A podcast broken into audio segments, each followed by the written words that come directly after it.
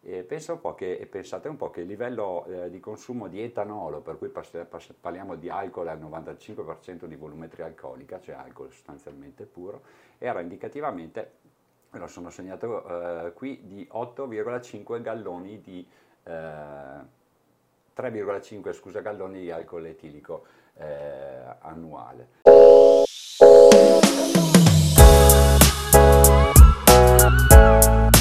Eccoci qua, benvenuti. Ovviamente non so che numero di episodio è perché ogni inizio puntata faccio sempre la stessa cosa. Vi ricordo di, perché lo dico sempre alla fine, invece devo dirlo all'inizio, ricordatevi di seguire canale YouTube, Instagram, eh, TikTok, Spotify, ovunque si può seguire, cercate di seguire e supportare. Detto questo, entriamo direttamente nell'episodio. È tornato, per chi consegue il podcast, è un personaggio che abbiamo già visto, sapete che sono un suo fan, sono un suo grande fan, devo essere sincero. Intanto Stefano, Stefano Righetti, grazie mille di essere tornato. Grazie mille, grazie a te per l'ospitalità. E Stefano, eh, adesso poi ti lascerò la parola, spiego velocemente che tipo di episodio abbiamo deciso di impostare questa sera eh, questa, vabbè, oggi. Uh, Stefano è tornato e eh, oggi mi racconta, parleremo, la sua storia ne abbiamo già parlato, e mi racconterà il periodo del proibizionismo. Sì. Ok, un po' prima, dopo, durante, e poi lascerò la parola a lui per raccontarmi, per raccontarmi bene, per, per raccontarmi bene questa, questa vincente storia. Devo essere sincero con te, Ste, in questi giorni ho registrato e in questi giorni ho parlato di te. Addirittura. Sì, ho, parla- ho, parla- ho parlato... Guarderò molto volentieri tutte le puntate, non mi, non mi ricordo... ancora più volentieri. non mi ricordo con chi, con chi, ho registrato, però parlavo del fatto, come avevo già anche parlato di te, con, con te, e del fatto che io sono molto preso dalla manualità e quindi ho fatto presente ad un'altra persona di quanto dopo che ho visto te lavorare mi sono ricreduto o comunque ho apprezzato le, il modo di lavoro, quindi mi riconfermo, mi riconfermo, un tuo grande fan. Grazie mille e vale ovviamente anche da parte mia. Tantissimi complimenti per il, tutto il tuo impegno, il tuo lavoro, la tua okay. professionalità. Ok, grazie mille. Allora, intanto eh, ti ripeto, grazie di essere tornato e lascio la parola a te, dimmi pure. Allora, avevamo deciso di parlare un po' di proibizionismo, del periodo okay. di proibizionismo americano, ho avuto a che fare con un'azienda produttrice di whisky molto conosciuta e ho avuto modo sia per passione personale che tramite questa azienda appunto di dover in parte e volere in parte approfondire quella che è la storia della produzione degli whisky e delle tipologie di whisky a livello statunitense, ovviamente imbattendomi anche poi in quello che è stato un periodo storico che tutti un po' conosciamo, cioè questo periodo di divieto assoluto di produzione e di consumo di bevande alcoliche eh, che ha caratterizzato appunto gli Stati Uniti dal 1920, in particolar modo dal 17 gennaio del 1920 al 5 dicembre del 1933. Almeno tutti pensano così. In realtà il, pro- il periodo di proibizionismo degli Stati Uniti è, eh, copre una forbice temporale estremamente più ampia, comincia molto prima, intorno al 1850 e tutt'oggi in alcune zone, come potremo vedere, ne parleremo eh, magari più tardi, eh, in, sono in vigore alcune leggi limitative per quanto riguarda la produzione il consumo e barra abuso di eh, sì. sostanze avevamo accennato, qualcosa, abbiamo accennato qualcosa nel, nell'episodio insieme. Infatti. Esatto. Eh, la cosa importante, secondo me, eh, sono le motivazioni che hanno portato a questo periodo eh, di totale eh, blocco della produzione e del consumo di alcolici negli Stati Uniti. Eh, ovviamente sono un po' scontate, no? si parla di abuso eh, di alcol principalmente. Eh, l'abuso di alcol che è dovuto a che cosa al fatto? Al fatto che già a partire al, dal 1780, ovvero solo quattro anni dopo la dichiarazione di indipendenza degli Stati Uniti, viene fatto il primo censimento sul consumo di alcolici.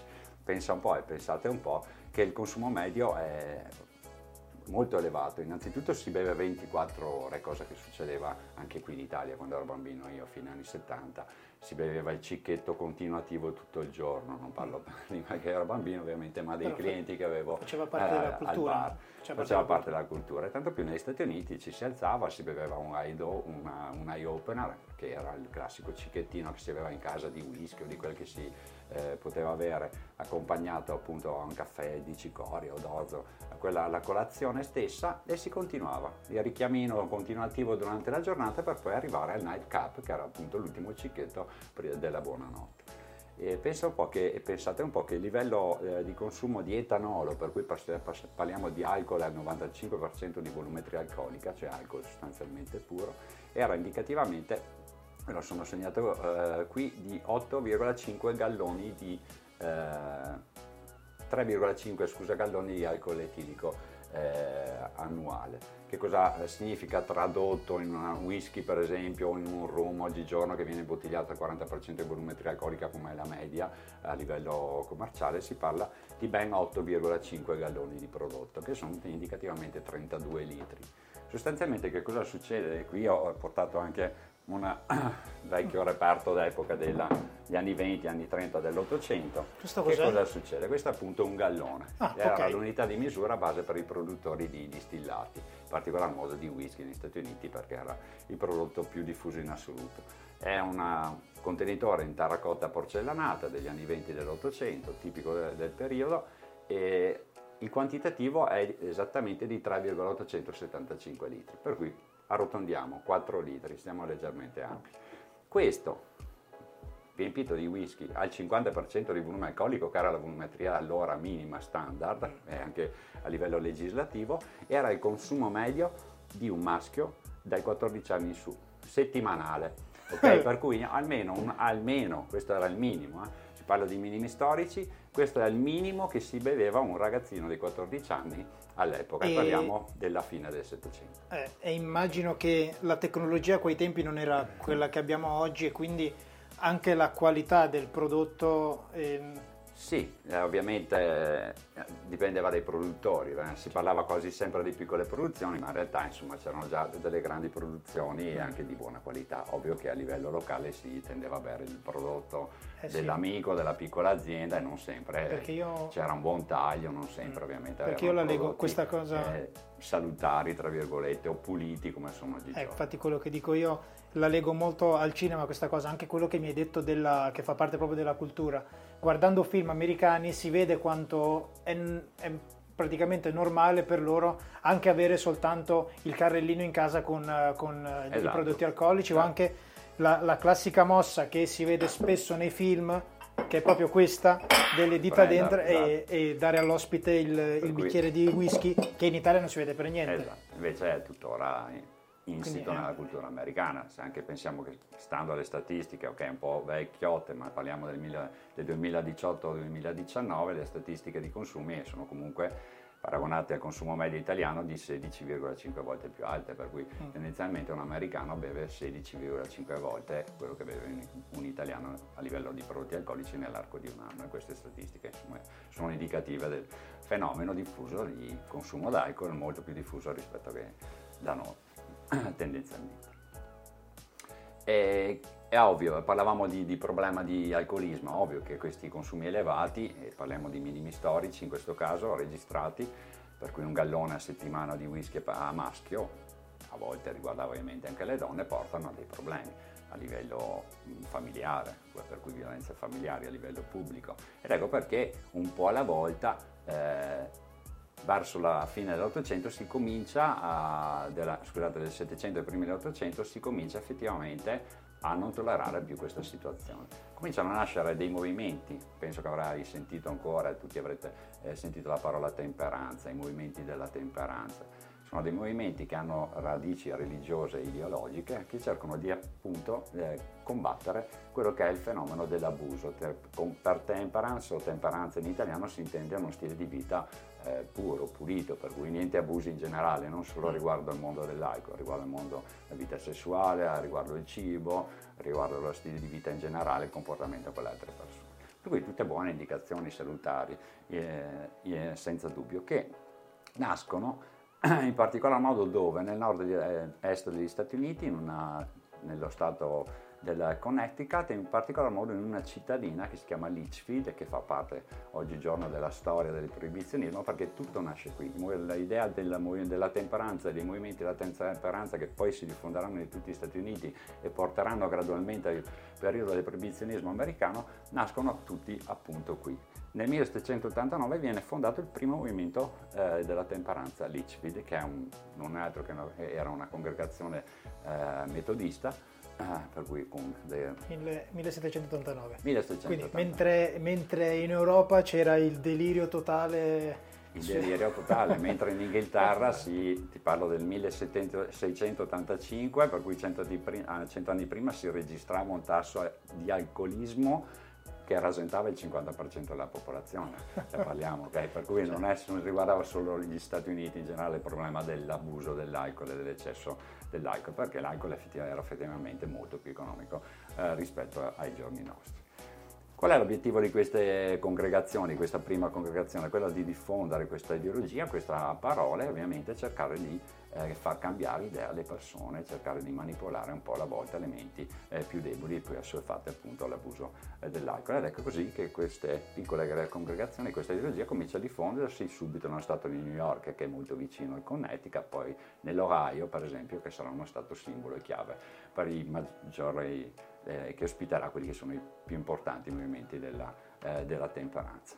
Te ne do due veloci, ve ne do due veloci. 1842 nello stato di New York, per cui parliamo di uno stato attualissimo, nella città di New York, a New York City, viene registrato il primo movimento ufficiale e approvato dalle istituzioni, i figli della temperanza, The Sons of Temperance, che viene appunto registrato nel 1842, che sarà uno dei movimenti storici, un classico simbolo massonico, magari poi se verranno proiettate eh, delle slide avrete modo di vedere il gagliardetto distintivo di quella che era un'associazione che è tutt'oggi presente nello Stato di New York, per cui è ancora presente tutt'oggi, e che ha avuto un sacco di collegamenti eh, politici e di influenza poi a livello politico per far approvare determinati eh, provvedimenti che porteranno poi al proibizionismo. La più importante in assoluto però è la, a livello di movimenti della temperanza la WCTU, c'è l'Women's eh, Christian Temperance Union che viene fondata nello stato dell'Ohio, te lo dicevo prima, nello stato chiave nel 1873. Eh, che ti sto seguendo, ragazzi, voi probabilmente le vedrete già, ci sono delle slide che passeranno magari un po' più in piccolo e, e io sto, sto, seguendo, sto, seguendo, anch'io le, le slide che ho nel sì, computer servono anche a me perché è un po' che non ne parlo per cui insomma un minimo di indicazione di, no, di punto di riferimento è super, è super interessante. Okay. è il primo movimento eh, frequentato esclusivamente da donne almeno all'inizio. Sono tutte molto religiose eh, sono tutte nella maggior parte dei casi fi, eh, mogli eh, ex mogli di alcolizzati o figlie di padri che hanno avuto padri alcolizzati o madri alcolizzate e al grido, perché il loro motto era se- sempre stato quello nel 1874, eh, della, di quella che era definita la loro crociata femminile, il grido di The lips that, that touch liquor shall never touch mine, cioè le labbra che eh, toccano un liquore non potranno mai toccare le mie labbra, eh, cominciano a farsi strada poi in tutto quello che è il nord-est e poi successivamente il centro degli Stati Uniti, eh, riuscendo a ottenere sempre più adepte nell'arco dei vari decenni. Avevano un abbigliamento in comune, avevano delle tessere di, regi- tessere di registrazione e giravano insomma eh, sempre in, in gruppo eh, cantando i loro inni che ovviamente si rivolgevano appunto al fatto di non consumare alcolici per poter arrivare a loro, in particolar modo verso i giovani maschi. L'altro movimento chiave, l'ultimo eh, di cui parliamo, e che poi è una, non è altro che una sezione del WCTU, eh, è l'Anti-Saloon League. L'Anti-Saloon League è la versione estremista, nel vero senso della parola, del WCTU, nasce nel 1893, per cui siamo a fine 800, e nasce sempre nello stato dell'Ohio, perché appunto è una sezione di questo precedente movimento di cui abbiamo parlato. E la, la sua locandina che magari eh, starete vedendo appunto dice il saloon oppure i ragazzi da ragazzi, questo è il vero problema, questa è la vera scelta che dovete fare. E che cosa comporta? Qual è il simbolo che pochi conoscono ma nella storia ha fatto una carriera enorme a livello eh, di eh, proibizionistico in generale, scusa passatemi il termine, la figura di Carrie Nation che è stata una star, un idolo, potrebbe essere paragonato al un idolo americano al giorno d'oggi, una persona, figura di riferimento, una donna che è originaria del Kentucky, che all'età di 40 anni eh, divorzia dal primo marito perché presentava problemi di alcol, dichiara a tutti di aver avuto una visione, un angelo in, durante la quale un angelo le indicava di essere la nuova giovane d'arco, anziché utilizzare la spada per combattere il male, cioè l'abuso di alcol, avrebbe dovuto usare un'ascia e l'angelo, secondo lei, gli indicava di andare direttamente nei saloon a sfasciare i banchi. È quello che questa, che questa, donna ha cominciato a fare. A, a 41 tutto. anni ha sfasciato tre saloon della sua cittadina e poi in realtà è stata arrestata, è anche stata condannata ma solo al risarcimento dei danni perché mm. la sua storia venne eh, Dico, ritenuta credibile. Pensando a quei periodi lì, eh, mi sembra, a, a, mio avviso, mi sembra strano che un movimento di sole donne riuscisse a, a, a fare così tanto, dato che mi, gli Stati Uniti sono simbolo proprio negli anni, sono stati simbolo negli anni dell'oppressione di donne, persone di colore e delle varie etnie. Invece qua sì. già dal 1700, no, 1000, 1800. Sì, sì, primi del 1800 già. Invece il movimento di solo donne riusciva comunque a farsi sentire. Certo, e tieni conto che eh, parliamo anche di divorzio, cioè mm. eh, per cui la dire. possibilità di avere il divorzio erano semplicemente due, o per tradimento o perché una persona presentava degli abusi alcolici o a livello di droghe. Okay? Per cui in questo caso donne divorziate che hanno chiesto divorzio l'hanno ottenuto e poi hanno eh, intrapreso la, la, vita di contrasto appunto all'abuso di alcol in generale eh, Gary Nation diventa proprio una paladina, diventa proprio una paladina dell'Anti-Saloon League, riesce, si trasferisce in Kansas, a Kansas City, riesce a raccogliere, grazie alla fama che si, si, è fatta e si sta facendo e si farà sempre di più in tutti gli Stati Uniti, un sacco di adepte che la imitano in tutto, cioè non solo vanno in giro a sfasciare i saloon, ma addirittura cominciano a dar fuoco, a, a bruciare interi quindi, saloon durante anche, gli orari di chiusura. Quindi anche emulata quindi in tutto il paese? Assolutamente sì. Che cosa porta questa a cosa si arriva? Ovviamente questo malcontento generale, questa ideologia che si diffonde sempre di più porta ai primi provvedimenti, perché ovviamente i movimenti della temperanza, in particolar modo il WCT, si inseriscono sempre di più a livello istituzionale, riescono a ottenere anche dei posti okay, eh, di prestigio a livello politico, per cui riescono a influire anche poi sulle altre eh, sulle altre persone a livello ideologico e riescono un po' alla volta a far approvare eh, delle leggi limitative. Tutto quello che precede il, il, periodo del proibizionismo effettivo si chiama la, il periodo delle leggi, delle leggi, morali e delle moral laws. Okay? Sono diverse, sono state tante, non, erano, non riguardavano tutti gli Stati Uniti, potevano essere approvate nelle singole città o nelle singole contee, però le principali si sono estese comunque a macchia d'olio a partire dai primi del 1800, eh, in particolar modo la prima registrata importante nel 1851 appunto nello stato del Connecticut dove tutto è nato appunto nella cittadina di Litchfield. Però una delle più importanti e riguarda proprio uno step importantissimo a livello del consumo e della riduzione di alcolici. Eccolo qua.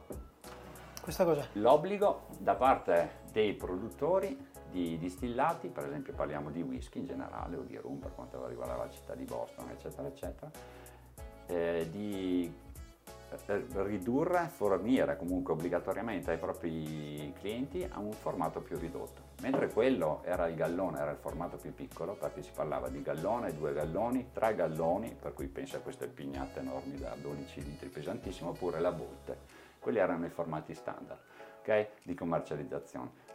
Gli Stati Uniti obbligano il governo, tutti i produttori, ad inserire anche un formato più piccolo, che, che fosse in un gallone. E si passa al vetro? Esatto, si passa ai formati in terracotta porcellanata più piccoli, cioè il quart, che sarebbe poco meno di un litro, 0,94 litri, oppure quelli che stavano, seguivano appunto la moda perché stavano apparendo le prime bottiglie eh, di vetro, vetro. che arrivavano dal, l'importazione dei gin a livello inglese, a livello sì. europeo in generale, allora cominciano a seguire la moda anche per valorizzare il proprio prodotto, cominciano a inserire il formato in vetro. Qui abbiamo un po' di, un po di connessioni alla serie Peaky, Blind, Peaky Blinders. Assolutamente sì, volendo tantissimo. Che cosa comporta questo? Dici, vabbè, cosa cambia? Adesso hanno a disposizione il formato più piccolo. Eh no, ma comporta tanto, perché comporta che la classica famigliola che la domenica che aveva la fattoria fuori, che la domenica mattina andava in, nella sua cittadina, in paese, in piazza, andava a messa obbligatoriamente e poi andava al market che era aperto la domenica mattina per far spesa di tutto quello che gli serviva durante la settimana. E mentre prima il marito andava, bene, io mi prendo la mia porzione di whisky settimanale, eccola lì. Adesso sullo scaffale appare la versione più piccola, il formato più piccolo. Allora che cosa succede? Ah, mi dai un gallone di, del mio whisky solito? Ok? E poi la moglie da dietro che ti dice, ehi no caro, eh no, adesso c'è quella più piccola, hai sentito cosa hanno detto in chiesa prima? È meglio che cominci a, berla, a berne di meno. E così poi il maritino triste si arriva a casa con la bottiglia da un litro anziché da 4. Questa, questa è da litro quindi? Sì, okay. è 0,94, comunque okay. sì, da litro. Parliamo di litro e 4 litri giusto per arrotondare, per cui un quarto del prodotto che normalmente consumava una settimana e avrebbe dovuto, salvo fughe durante la settimana per farsi la spesa, farselo durare appunto tutta la settimana.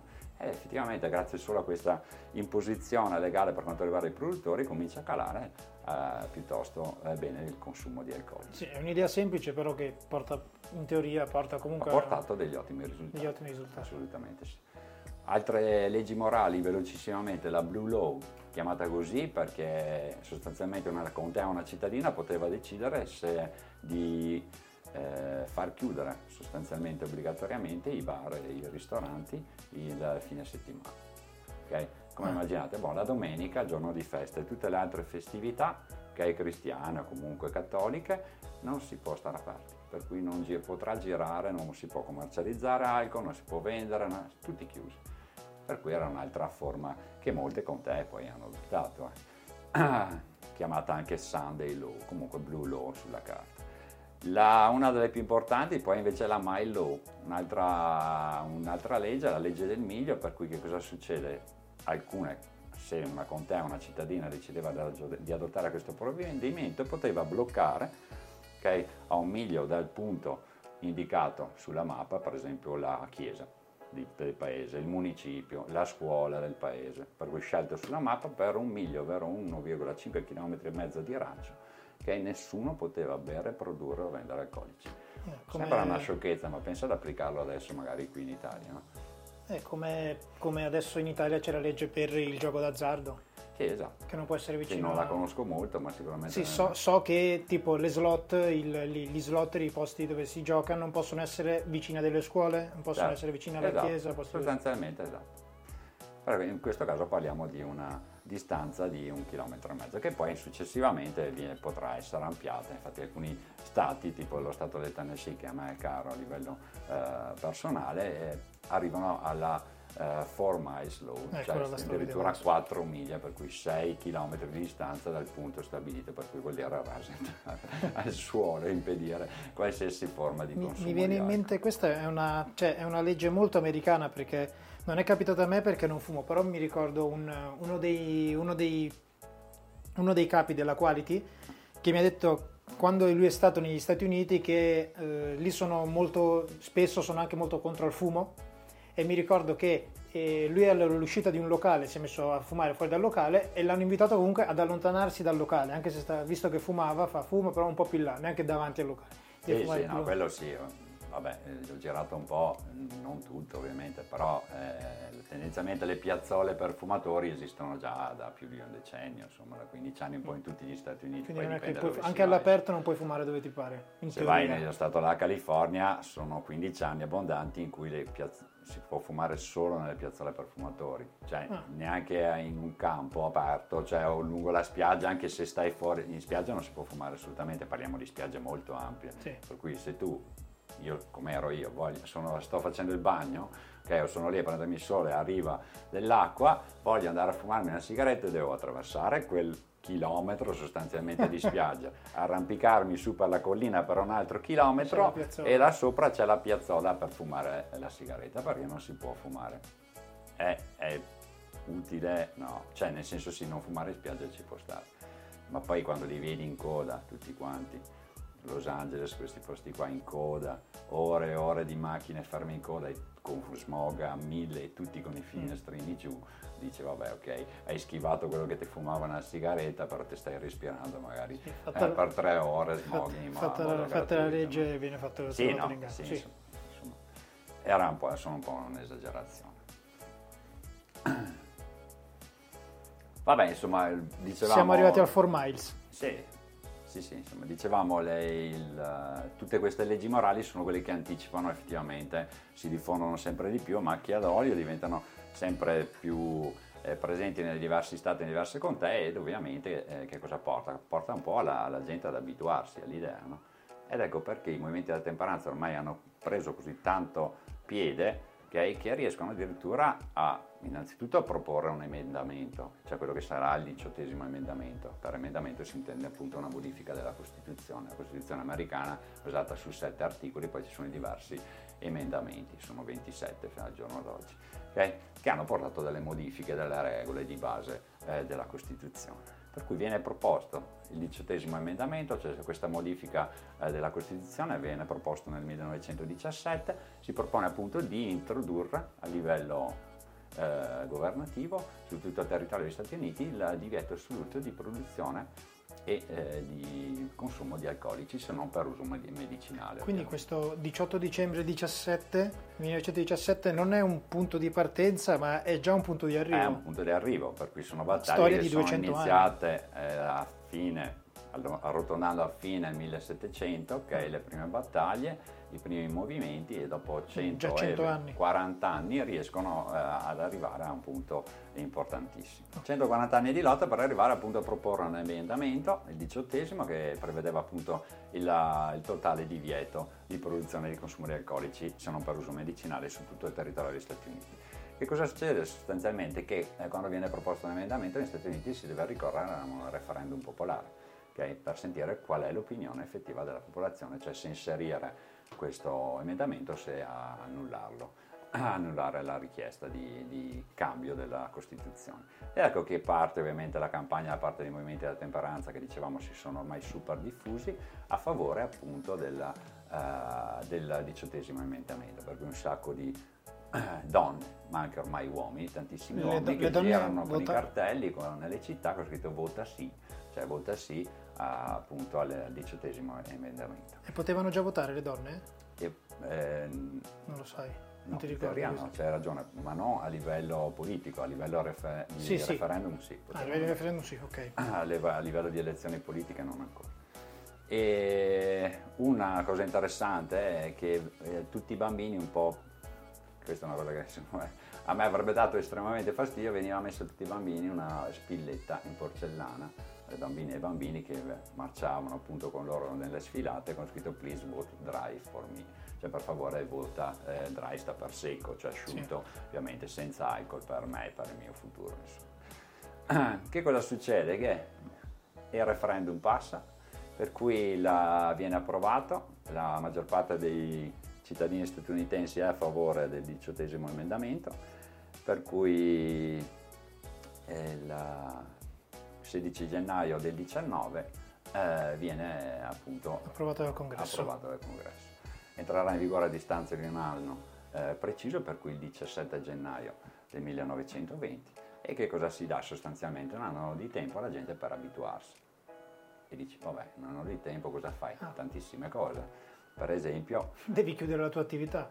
No, sì, devi pensare ovviamente a cosa fare, come per, a, per, chi, cioè, per, chi, ci lavorava. Per chi ci lavorava, ma una persona che eh, normale che cosa fa? Che fa un altro lavoro in ufficio da un'altra parte, il fattore, eccetera, eccetera, che cosa fa? Bene, ha un anno di tempo per farmi scorta. Ah, ah sì, ma visto la slide adesso. Scorte, un sacco di scorte. E mi viene in mente la ecco carta igienica. cominciano a apparire su tutti i giornali le pubblicità dei eh, distributori di alcolici per andare a comprare direttamente botti eh, okay, di whisky o barili, quello che volete, chiamateli come volete. Per cui la gente comincia ad aggredire okay, eh, tutti i distributori e tutti i punti vendita di alcolici. Quindi, okay, acquistare qualsiasi cosa bevibile questa... a livello alcolico, perché questo si poteva fare comunque fino al 16 gennaio del 20. Quindi questa, questa, legge che è passata, questo tempo di un anno che hanno dato a, ai consumatori, ha praticamente scaturito un assalto all'alcol. Un assalto all'alcol. E, e, questo tempo sarebbe servito non tanto per questo, ma per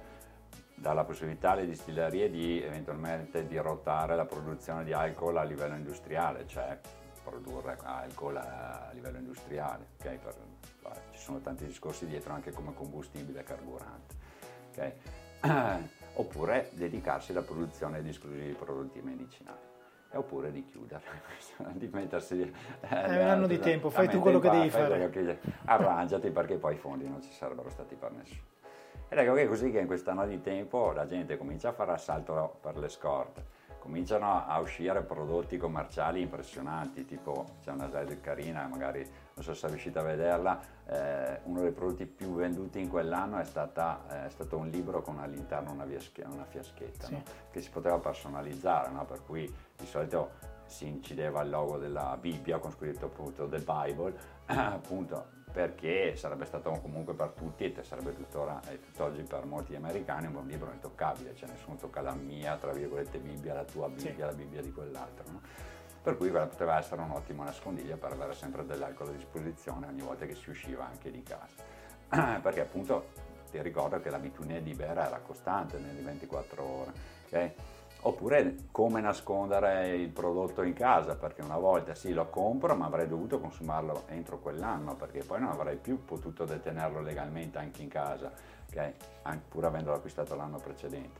Allora avrei dovuto nasconderlo. La gente che comincia a, crea- a comprarsi mobili o a crearsi mobili con molti nascondigli, gente che si scava rifugi ok? O che chiude stanze, le mura con aperture segrete per riuscire a nascondere la propria dispensa fatta appunto in quest'anno di lega- eh, acquisto legale.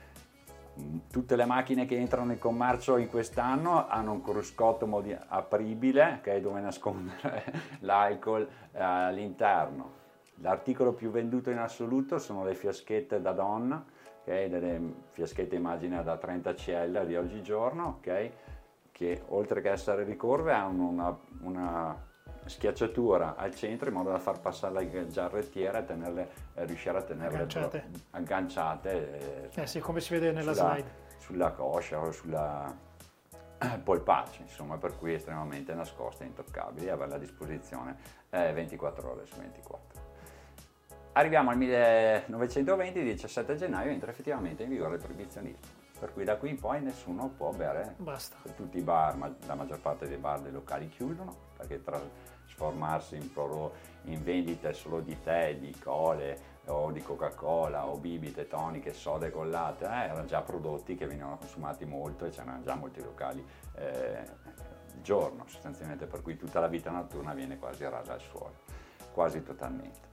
Ed ecco che... Eh, Aspetti, ti interrompo un attimo ah. e provate a indovinare, lo, sto vedendo, lo sto vedendo dalla slide, eh? anticipo soltanto quello che avrebbe detto Stefano. Provate a indovinare chi ha avuto, c'è scritto testuali parole, ruolo chiave in questo momento. Dimmelo tu, Ste. Eh, ovviamente la mafia italiana. per quella, quell'anno di, ok, avete un anno per abituarvi, era un bel messaggio anche per la mafia italiana, Inizio, ma anche irlandese, almeno inizialmente. Sì, che nel dopoguerra... Eh, di dire, bene, avete un anno per organizzarvi il dopoguerra penso che sia stato il, dopo, il dopoguerra della prima grande guerra mondiale è stato un momento di grande migrazione italiana verso gli Stati Uniti, quindi la, la, la, gli, gli italiani negli Stati Uniti c'erano tantissimi in quel periodo. Sì, diciamo che inizialmente le mafie italiane e irlandesi si sono divisi negli Stati Uniti, per cui la mafia italiana copriva il centro-nord e la mafia, e mafia irlandese, la mafia irlandese copriva l'altra metà, cioè parte del centro e il sud degli Stati Uniti. Abbiamo esportato cose buone. Quindi. Dopodiché, con la notte di San Valentino e varie vicende, per cui siamo già negli anni 20 inoltrati, eh, comincia la battaglia tra di loro, no? per cui poi la mafia italiana prenderà possesso di tutta la distribuzione eh, a livello statunitense. Per cui si parla di un business enorme. enorme. E ovviamente appunto cominciano le produzioni clandestine, cominciano già in realtà nell'anno per poter far scorrette, per, da dar fuori ovviamente da quest'anno di tempo, cominciano già le produzioni illegali per dar, farsi appunto le scorte per partire proprio a bomba, cannone, nel senso, okay? per cui insomma tanto tempo a disposizione, ecco che appunto il governo degli Stati Uniti fatta questa cappella enorme e cerca di correre ai ripari eh, creando dei corpi speciali, okay? degli agenti, eh, la, la, il corpo della polizia proibizionista eh, che avevano un agente capo e poi ben otto poliziotti, per cui delle mini squadre che dovevano controllare, insomma, controllare il traffico, controllare eventuali eh, locali se distribuivano effettivamente alcolici o meno, controllare su soffiate eventuali produzioni clandestine in mezzo ai boschi, nascoste eh, in qualche edificio vecchio, eccetera, eccetera. Ti posso chiedere una cosa, tu sì. che sei molto più pratico di me degli Stati Uniti, perché gli Stati Uniti hanno questa cosa che hanno tantissimi corpi di polizia. Sì. Cioè, tipo, c'è la polizia, c'è lo sceriffo. Cosa cambia dalla polizia allo sceriffo? io adesso a livello preciso non lo so no, bene. Comunque, lo sceriffo ha una legislazione a livello di contea. Ah, Infatti okay. tipo la provincia. Ogni provincia c'ha lo sceriffo. Eh, sì, eh, più che provincia sono proprio paesi, paesini, cioè, può essere un comune. Ah, ok. Come al massimo. Ok. okay. piccolo comune come, a livello di per cui lui ha legislazione in, quella, in quel settore lì. Eh, la pulizia invece è una, una, una legislazione generale. Okay. Ovvio che se entra in una contea e individua qualcosa deve comunque portarlo Passare dallo sceriffo e okay. sarà lo sceriffo poi a agire eh, seguendo. Che lo sceriffo viene eletto? Viene eletto nella contea, ah, mi okay. pare che sia ogni 5 anni. Ok, Curiosi, curiosità mia. Oggigiorno anche se lì ci sarebbe da fare una, una puntatina solo sul West, solo sulla cosa si beveva nel West, bellissimo, la storia del West.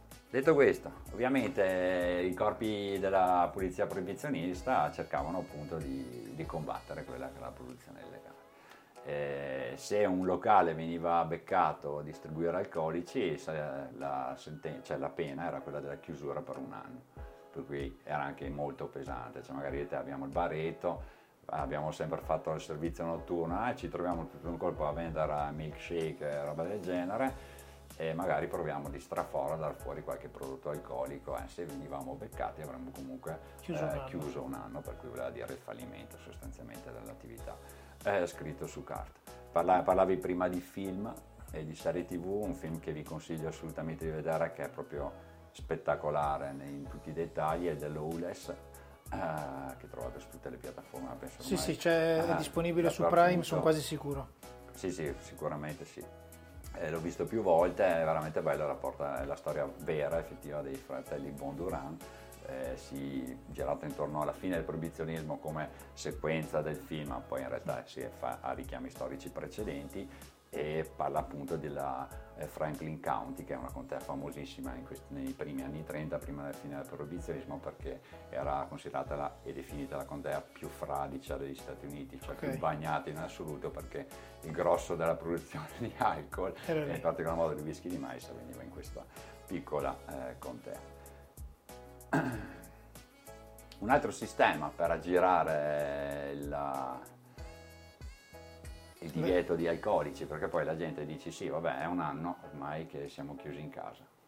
Okay, di notte non possiamo andare a bere, la vita notturna è praticamente sparita, sì abbiamo le nostre scorte di straforo che ci siamo fatti nascoste, beviamo assieme in compagnia di qualcuno, basta che non faccia la spia, perché anche poi qui c'era anche quel problema lì. Ma le scorte ormai stanno finendo. E qual era l'altro sistema? Ti ricordo, ricordo a tutti che l'alcol poteva essere venduto a livello di medicinale Okay? ricordo un po' tutti che l'alcol nasce principalmente okay, nelle varie sue forme come prodotto medicinale e poi diventa bevanda di piacere. Ma in particolar modo che cosa si poteva andare? Si poteva eh, ricorrere al medico, compiacente o meno, inventandosi dei sintomi e per farsi prescrivere qualcosa. In particolar modo abbiamo su slime, comunque abbiamo anche un po' di ricettine originali dell'epoca. Questa eh, è, una ricetta, è una ricetta originale sì, questa? Sì, California. Oh e come, come, fatto, come fai ad averla? Eh, me la sono fatta spedire dalla figlia di un dottore di New York che una volta che è mancato il papà ha, avuto, ha preso tutte le sue cose e nei diversi scatoloni di materiale c'erano appunto tutte queste copie eh, che aveva fatto durante questo periodo storico e ha cominciato a metterle in vendita su ebay effettivamente ce ne sono ancora disponibili ma non solo lei poi sulla, il suo esempio è stato seguito da tantissime persone, per cui sono, le trovate comode comode su eBay a prezzi modici. Interessante però, una ricetta originale. Eh sì, era questa la, la parte che rimaneva al, al, medico. al medico, poi invece volendo c'è una, mi sono fatto mandare anche una... Questa è una ricetta vergine. Vergine, esatto, non mi veniva il termine, con la doppia copia. ok, con questa si poteva bere. Questo è, sì. il, questo è, questo è il nostro braccialetto dell'open bar.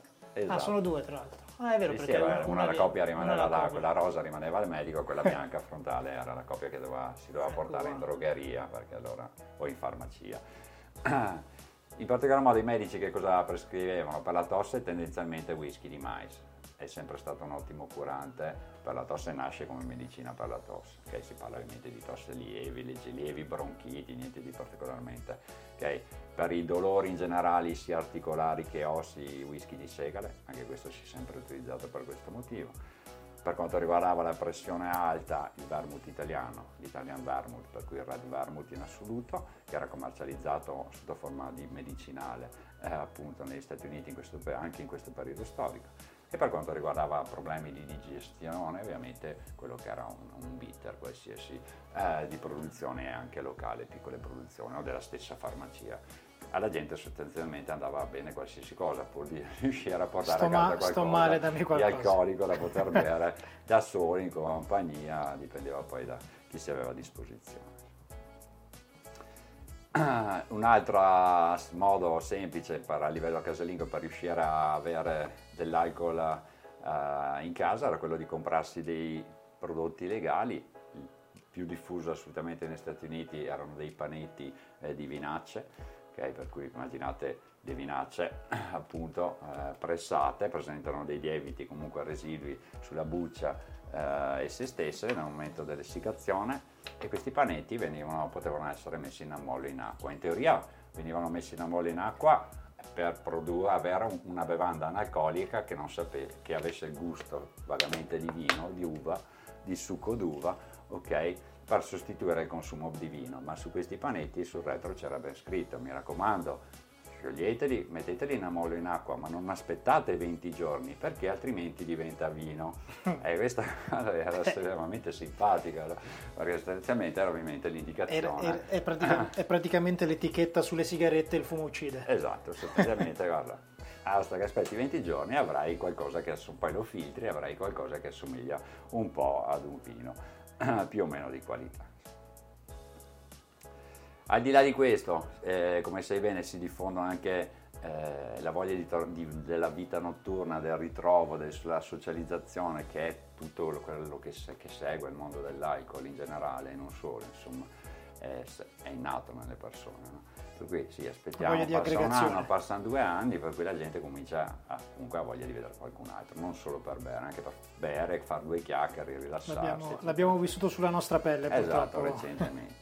ok. Ed ecco che cominciano a apparire i primi posti legali, insomma, che effettivamente distribuiscono dei prodotti alcolici. E abbiamo tre in, in particolar modo, sono classificati in tre categorie che probabilmente chi ci sta ascoltando l'avrà già sentite, ovvero i blind pig, i blind tiger e i più famosi speakeasy. I blind pig che cos'erano? Sostanzialmente erano delle catapecchie okay, di legno buttate in mezzo a un bosco fuori dalla cittadina, parliamo di piccole cittadine, di, delle grandi città, okay? eh, spesso e molte volte addirittura scavate stanze scavate sottoterra, per cui si entrava da delle botole di un campo, all'interno di questa botola si strisciava dentro un corridoio e si arrivava poi a una stanza scavata. Eh, con cosa? Con niente, con un asse di legno, con due o tre bottiglie di whisky, un tipo solo punto fine, eh, un paio di bicchierini, giusto per trovarsi per qualcosa e fare due chiacchiere. Okay? Perché blind pig? Magari non tutti sanno il, no, il motivo di che, perché eh, pig cieco, pig eh, maiale cieco è, oppure bendato, perché il dead pig era il termine con cui in provincia si indicavano i poliziotti, no? ah, okay. il, il, poliziotto cieco o il poliziotto bendato, come, okay. come aggirare sostanzialmente quindi, il pig, cioè il poliziotto. Quindi il perché il, il, questo, questo, modo di chiamare i poliziotti è diffuso anche ora negli Stati sì, Uniti sì, e quindi viene da, viene da questa cioè già a quei tempi lì eh, avevano sì. questo nome i poliziotti. Sì, si pensa che i primi appunto già nella Connecticut e nel Maine, insomma che sono le prime eh, contea che hanno delle forti leggi morali di, a livello di divieti e già appaiono intorno alla metà dell'Ottocento, sostanzialmente i primi eh, blind pig, queste catapecchie nascoste in mezzo ai boschi. Poi abbiamo i, i Blind Tiger. Tiger. Tiger. The Tiger era l'agente, il capo agente della squadra eh, di polizia eh, proibizionista, quelli erano le Tigri, The Tiger, è a qui appunto come aggirare l'agente della squadra della polizia eh, proibizionista. E erano locali po' più normali, per cui delle effettive stanze che si trovavano in tutte le cittadine piccole, okay? parliamo di piccoli paesini, eh, più o meno imboscati perché magari molte volte si sapeva che c'erano, erano abbastanza tollerati oppure venivano spostati quotidianamente, cioè mensilmente magari da una stanza all'altra all'interno della cittadina. Ci si metteva d'accordo, diciamo. Ci si metteva un po' d'accordo come è sempre stato perché le regole si vede che quando, quando cominciano a non avere più senso ovviamente anche chi si, si ottiene anche da parte delle istituzioni o chi copre il ruolo istituzionale anche un appoggio da dire sì va ben tutto però insomma un minimo di aggiriamoci e mettiamoci un attimo d'accordo. Ed erano indicati sempre con un manifesto con una tigre bendata, ok? Per cui quando si entrava magari in un paese e si cominciava a vedere un manifesto, non voleva dire che lì dietro quella porta ci fu quel muro ci fosse un blind tiger ma sostanzialmente che c'era qualcosa di disponibile, si cominciava a chiedere un attimo in giro e si trovava un punto dove bere un cicchetto, qualcosa questa, in compagnia. Questa cosa non la sapevo e non ne ho mai sentito parlare nessuno di queste tre tipologie di... Vabbè, poi ci sono, c'erano i più famosi speakeasy, infatti si parla piano, solo, solo speakeasy, ma quelli in realtà erano dei veri e propri club, per cui locali intoccabili nel senso dove si beveva sì whisky, birra, negli altri al massimo bevi, cioè nella Blind Pig bevi birra, eh, whisky e basta. Nelle Blind Tiger eh, potevi trovare anche una birra magari prodotta localmente da qualcuno di straforo, negli spicchivi bevevi qualsiasi cosa. Era un bar a tutti gli effetti. Ah, anche drink miscelati. Okay? Per cui il servizio era quasi al 100%, magari non più con tutti i prodotti che si aveva a disposizione prima, ovviamente in format un po' più ridotto, ma assolutamente con tanto di, che, di ballerine, spettacoli teatrali nei più grandi, perché noi pensiamo allo speakeasy, il eh, concetto infatti, di oggi di moda, no? Vai nella sartoria, bussi la porta, dai la parola d'ordine, entri e c'è un localetto piccolino dove ti... sì, i primissimi forse sì, ma poi con il discorso della mafia italiana che aveva messo le mani dappertutto, corrotto poi chiunque, si era, si era, era la mafia tutto. stessa che apriva locali enormi. Okay? Okay, quindi che, fa... che, nessuno sapeva esistessero, ma tutti sapevano esistessero, frequentati principalmente dai politici, agenti, tutti quanti lì, e per cui venivano assolutamente tollerati. Io sono stato poco prima dell'estate al 30 a Milano, eh? perché avevo, ho avuto sia Flavio come ospite e anche Marco Russo. E sono sincero, io sono stato a un, uno speakeasy a Modena di un mio amico, eh? anni fa, che adesso lui vive, vive in America. E era, be- era, in una zona industriale questo mio amico a Modena e lo riconoscevi perché praticamente siepe, capannone, siepe cura- non curata, poi cancellino solito arrugginito, però riconoscevi perché c'era porta di vetro e dentro una candela, quindi la candela ti faceva sì, capire sì, un no, attimo. E lì c'era la stanza, stanza, di decompressione. Poi sono stato a Cervia, se non di o Cervia o vabbè, dalle Riviera Romagnola da da un altro, da un altro, da un altro ragazzo che, che, conosco, Gerardo, che ha la libreria. Da fuori è un ufficio, che è l'ufficio della sua scuola, poi libreria, libro, clic e si apre la porta. È sempre anche lì sala di decompressione. Ma al 30, eh, vabbè, poi è stato Jerry Thomas Antiquario che loro non hanno la sala di decompressione, però hanno questa porta che da fuori fa sembrare esatto, che non è, che, non, che è tutt'altro. Che sia un'abitazione.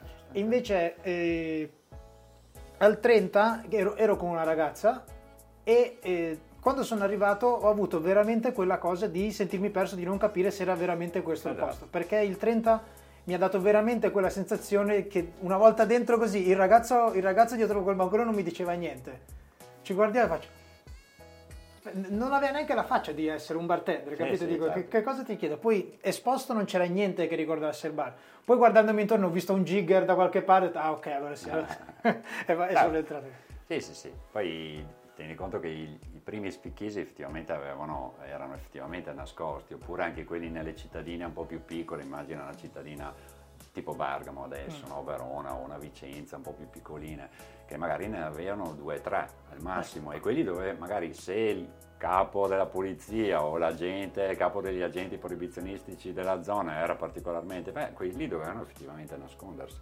E allora si nascondevano, come dicevi te, in abitazioni o in, dietro attività di copertura e lì serviva effettivamente una parola d'ordine, no? per cui era sempre quello il gioco, cioè pagina 4 del giornale locale, articolo di sinistra in alto, ottava riga, sesta parola, no? quella è la chiave della settimana cioè chi sapeva qual era, Quella come arrivarci ogni, e quelli effettivamente dovevano stare nascosti. Conosci quello che c'è qua a Bergamo di Spichisi? Eh, onestamente eh, so, sotto, so, sottovoce. Sì, sì, l'ho sentito ancora ma non sono mai stato. E, e, lì anche non lo trovi perché ti trovi in un paese, un paese proprio qua della Bergamasca ed è dentro una chiesa sconsacrata, ah. che però ti aprono proprio un cancello che è tipo il cancello di una casa certo. perché, e poi sì, car- molto ah, carino anche ah, questo quello è un ottimo esempio insomma, mm. di, come, di come erano effettivamente era l'idea dello speakeasy inizialmente mm. poi arrivato il giro della, della mafia sostanzialmente ha cominciato a prendere anche il giro di tutti quelli no? sia mm. dei presenti e compararli sia poi aprirne eh, di nuovi molto più grandi molto più teatrali e tollerati. Comunque che cosa assistite? Abbiamo, cioè, ce ne siamo accorti tutti parlando, no? totale fallimento di quelle che erano le geologie iniziali del, sul consumo. No? Sostanzialmente si arriva a bere di più o uguale a prima, addirittura tutto illegalmente, corruzione dappertutto. Ed ecco che sono le, gli stessi movimenti della temperanza, per cui la, la WCTU che dicevamo prima, no? il movimento delle donne, che cominciano a fare manifestazioni nei primi anni 30 per abolire cioè abrogare il diciottesimo emendamento, cioè rimettere tutte le cose come prima. Cioè sono loro stesse le prime a marciare, okay? perché si rendono conto che si è arrivati a dei livelli eh, non più tollerabili, anche perché tieni conto che nel 29 c'è stata una crisi degli Stati Uniti, vero? Sì, Fortissima e in buona parte è stata dovuta alla buona, non solo alla mancanza totale di introiti data dall'alcol. Cioè, tu immagini... Tasse, lavoro e tutto. Lavoro sì. e tutto quanto. Per cui insomma Ah, no, non, vuoi, non, vuoi, bere un po' d'acqua, Ste? Che siamo, siamo, siamo, arrivati quasi all'ora e non ti ho ancora mai visto bere un bicchiere d'acqua.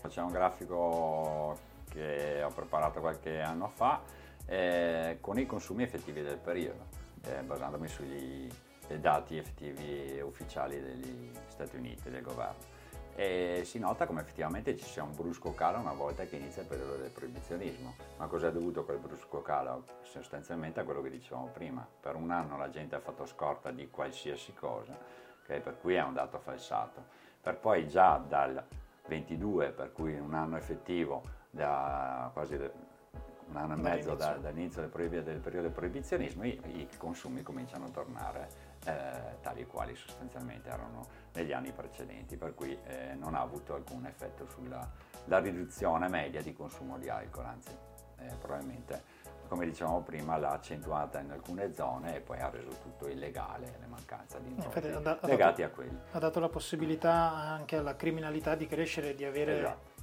una fonte di guadagno fissa. Se pensi un dato della città di New York del 1930 ha redatto la stessa città, nel 1930 a New York c'erano 32.000 speakeasy, cioè uno tra ogni 390 abitanti. Okay?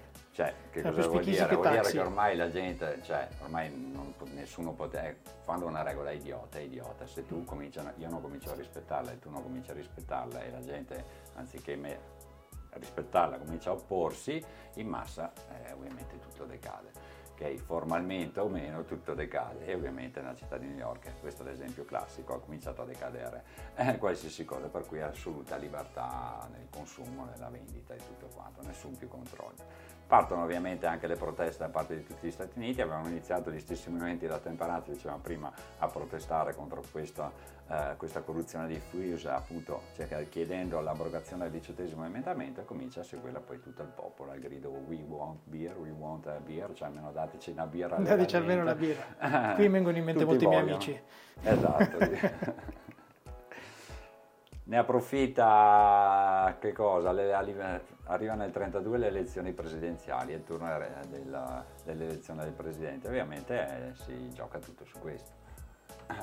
Che cosa succede? Succede che Franklin eh, Roosevelt eh, fa tutta la sua campagna presidenziale basandosi sul fatto che avrebbe abrogato il diciottesimo emendamento, per cui okay. portato il tutto. Votatemi e vi faccio bere. Esatto, sostanzialmente hai riassunto perfettamente la sua campagna elettorale in eh, otto parole, più o meno, non le ho contate. Cinque. Ed ecco, cinque, bravo. Ed ecco che il 4 marzo del 33 viene eletto presidente, per cui il più velocemente possibile fa tutte le pratiche in modo da arrivare insomma, all'abrogazione eh, al ventunesimo emendamento che poi porta in seguito al referendum all'abrogazione del diciottesimo emendamento. Cioè viene chiesta una correzione che richiede un referendum per dire volete ancora il diciottesimo emendamento? Sì, no e tutti no sostanzialmente. Gli stessi movimenti della temperanza in primis, a parte i più, eh, i più estremisti. Ed ecco che tecnicamente dal 5 dicembre del 1933 eh, gli statunitensi possono tornare a bere liberamente alcolici e produrre alcolici eh, come era prima okay, della, come, del, 30, del 20.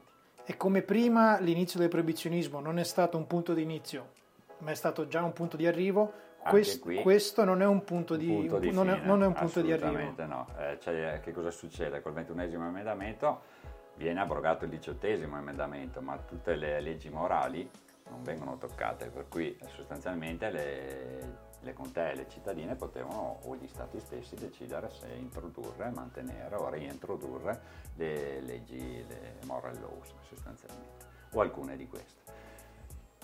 Ed ecco che effettivamente i movimenti di temperanza non sono stati sconfitti, sono rimasti e si sono ridotti a livello di adepti, quello sicuramente, eh, ma sono rimasti che appunto le leggi morali eh, ricominciano ad apparire in uh, non buona parte degli Stati Uniti, ma diciamo buona parte del sud-est degli Stati Uniti. Il sud-est è intasato da leggi morali ancora subito eh, dopo l'abolizione del diciottesimo emendamento. Uh, non so se la vedete, ma è la mappa che molti di voi avranno vista, comunque la giornata ad oggi eh, ah, per quanto riguarda il numero, sì, eh, non la grafica perché non avevo tempo di i quadretti sì. prima, eh, comunque i numeri sono perfettamente corrispondenti ai dati governativi del 2022, per cui sostanzialmente che cosa succede? Che ad oggi eh, la maggior parte delle contee, perché vi ricordo che gli Stati Uniti sono divisi appunto in stati, ma ogni stato è diviso in contee per, ovviamente per una gestione amministrativa. Diciamo, la riassumiamo in stati, e, regioni e province. Cioè no, sono tutte, eh, tutti i quadratini piccoli, sono tutte contee. Ok. Sì, oh, comuni, eh, scusa, sì, comuni. Sì, di Come stati e regioni comuni. comuni. Stati e comuni, ok. Stati e comuni direttamente, non ci sono altre vie. Per cui la maggior parte degli Stati Uniti vedete che è azzurra, è celeste, ok? Per cui tenendo conto che sono 3141 contee, eh, bagnate, cioè libere, dove si, si può bere, fare, produrre, eh, sono 2433. Le eh, dry, invece, quelle rosse, sono quelle che rimangono, in cui è ancora assolutamente eh, proibito produrre e bere all'interno della contea, per cui sostanzialmente non è stato abolito, sembra che non sia stato abolito il diciottesimo emendamento, o perché hanno la legge del miglio, o perché hanno la legge delle 4 miglia, in quella, quella contea lì non si può, non si può produrre. Nel, e sono ben 147. Che comunque non è poco, contando che siamo al 2023. Sì, e tieni conto che se guardi lo stato più interessato è il Kentucky. Ah, il Kentucky. Ah. Eh sì, ne, me ne avevi parlato nell'episodio che abbiamo fatto insieme della proprio la zona dove viene prodotto, viene prodotto sì, whisky anche... è una dry county. Eh. E, e, poi abbiamo quelle umide, sostanza moist sta mm. per umide, cioè eh, sono contee in cui tendenzialmente ci sono delle limitazioni ma non troppe. Per esempio la più diffusa è quella che si può produrre alcolici ma non si possono consumare all'interno della contea, cioè solo esportare al di fuori della contea ah, e sono ben 560. Per cui occhio che se andate negli Stati Uniti, quando ci tornerai, quando ci andrai, se vai nel sud-est, eh, sei in giro in macchina con la tua macchinina che gira, occhio perché una volta che c'è il cartello del paese c'è anche l'indicazione. Eh? Ah, okay. ok, my low active oppure no alcolici, no alcolici al di là di questa linea. Okay? Per cui anche solo portare, avere una se bottiglia di whisky in macchina, se ti fermano, troverai il poliziotto del gentile in cui ti dice dai prendi, vai, sei di passaggio, sì vai, vai, passa, troverai quello che ti dice no, te la sequestro, perché magari poi sei a casa, giusto a livello simbolico, o quello che ti fa anche una, una multa. Insomma. Ah, vabbè, insomma. Per cui insomma ci sono diversi cartelli che si possono incontrare per strada.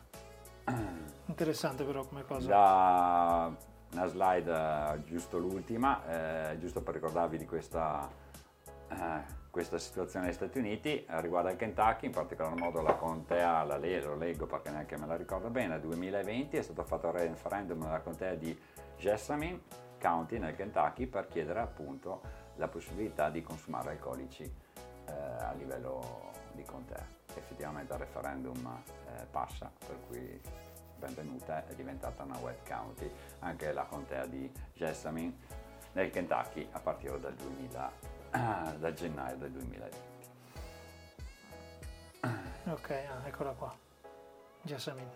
I movimenti della temperanza sono spariti? Ci sono ancora? Ci sono ancora. La WCTU ha sede oggigiorno a Evanston, nell'Illinois, come, come quartier generale, ha tanto di- di e di- sito internet, e di cosa si occupano Twitter. Ah, Oggigiorno sostanzialmente sensibilizzare. no? sì, sono mogli di ex alcolisti, o al contrario, mariti di ex alcoliste, cioè di alcoliste o ex alcoliste, questo non si sa, non posso saperlo che sono tesserati iscritti per cercare appunto di sensibilizzare la gente su questo argomento, sul problema dell'alcol, ma non solo, eh, perché noi parlavamo di, di alcol del nostro settore, ma riguardava anche vita sessuale, cibo, dieta personali, eccetera. Seguire una vita sana, diciamo. Ok, per cui insomma sostanzialmente direi di- che abbiamo, siamo arrivati alla conclusione della- del, del nostro appuntamento, tra virgolette, quello che- di quello che perlomeno avevo da raccontarvi, anche se velocemente. Ti ringrazio, ti ringrazio un sacco, Ste. E dimmi un po', tu come stai? Bene, comincio ad avere una certa età, però tengo volta nel mondo della notte, il locale che abbiamo, che ho con Nicola Baile, il mio socio, è appunto il Flare House in provincia di Verona, eh, va, si va dai, riusciamo, E- siamo vintage, siamo come diciamo. Nell'episodio che è, uscito, che è uscito proprio ieri con Andrea Castellari, mi è venuto in mente adesso che te l'ho chiesto perché l'avevo chiesto anche a lui, Andrea Castellari ha 50 anni e lui mi diceva che eh, lui al Zizzania lavora, eh, sta ancora al bancone, gli piace Sì, ancora tantissimo, si diverte un sacco e sta cercando però di eh, fare lo step successivo e riuscire a inserire altre persone e lui aprire un altro Zizzania, capito? E occuparsi di, Certo. di, di, di nuova apertura, queste cose qua. E allora lì mi sei venuto in mente tu e gli dico, ah, perché poi mi, mi- mi riconosco anche io, perché come ti avevo già raccontato, eh, ho fatto un periodo in cui non ho più lavorato io, mi sono occupato solo di scuola o solo di eventi, però mi manca. E ad- tuttora, anche oggi nel weekend lavoro in un locale, ma perché mi piace proprio farne parte. Chiaro. E dico, e ad Andrea le ho fatto, eh, ma ti, ti pesa staccarti? Fa, no, mi fa, ho 50 anni, comunque mi, mi andrebbe anche un po' di cambiare stile di, cambiare stile di vita. Faccio, no, io mi ricordo Stefano Righetti A fa, no, a me andrebbe bene morire lì dietro. Esatto.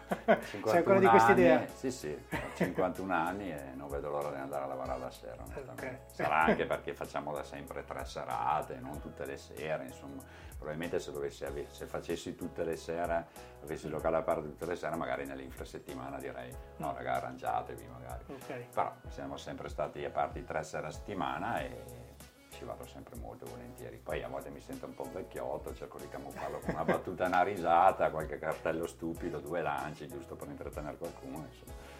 Eh, però mi diverto un sacco e spero di, di andare avanti così. Tra l'altro, ragazzi, cosa di cui mi sono trovato a parlare con tanti flare bartender, che è una cosa che no- non mi ricordo se te l'ho detta l'altra volta, che vedevo sia in te che in Giampaolo nel, nel, lav- nel lavorare insieme, che tra l'altro l- l- l'episodio che uscirà dopo il tuo sarà proprio quello con Giampaolo, e che Ciao Gian.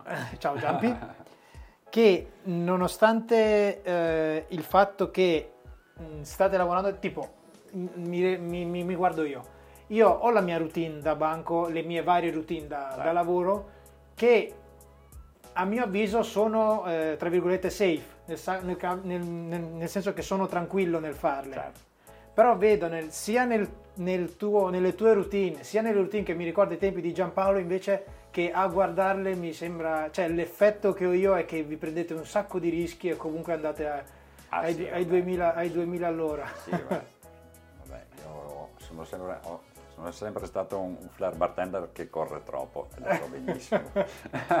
e acce- accelero, accelero, non so, è, è la questione emotiva. Cioè prima la, fasco- la faccio, prima, la finisco, e prima, perché se mi blocco a metà poi mi incastro. Ah, ovvio che le cadute ci sono, cioè nel senso te ne va bene Sì, tre, sì, cer- poi certo, una però- cade, recuperi e vai Però no, avanti. cioè, il, il mio, il mio è, un, è un elogio, non una critica. Sì, sì, no, no, certo, certo, grazie mille, gentilissimo come sempre.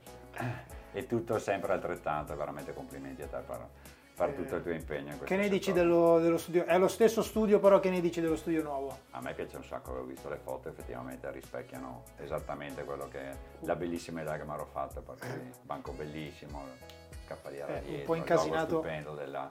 Vabbè, Il sempre logo più me l'ha, fatto, me l'ha fatto Finest Call, Eh. quindi ringraziamo Finest Call, mi ha fatto il logo. Assolutamente sì. E- Ah, aspetta, a proposito di ringraziare, un mini Ah. pensierino Ah, Non c'è ok. nessuna concorrenza, non ci sono concorrenze. da- Oh, grazie mille. pensierino da parte di Amaro Montenegro. Grazie mille. Così poi potrai berla. Giusto, giusto che parla- in compagnia parlava- di- parlavamo di bottiglie piccole, Ti ricordo un bel il 3 Bitter litri. nasce l'Amaro Montenegro come tonico, ah, principalmente come tonico, per cui un prodotto medicinale per rinvigorire, tonico rinvigorente. Ecco. Ok, la Mauro Hai dato il dosaggio per un po' di tempo. Grazie mille. E detto questo, mh, grazie di essere tornato Stefano. grazie a te, veramente grazie. E voi, spero di grazie a vederti presto. Adesso tocca a me venirvi a trovare.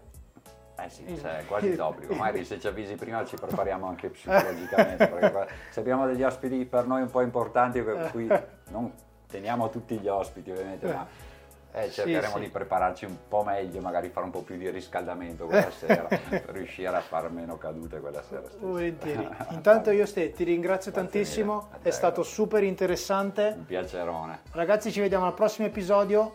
Grazie a tutti, bella, ciao. Ciao!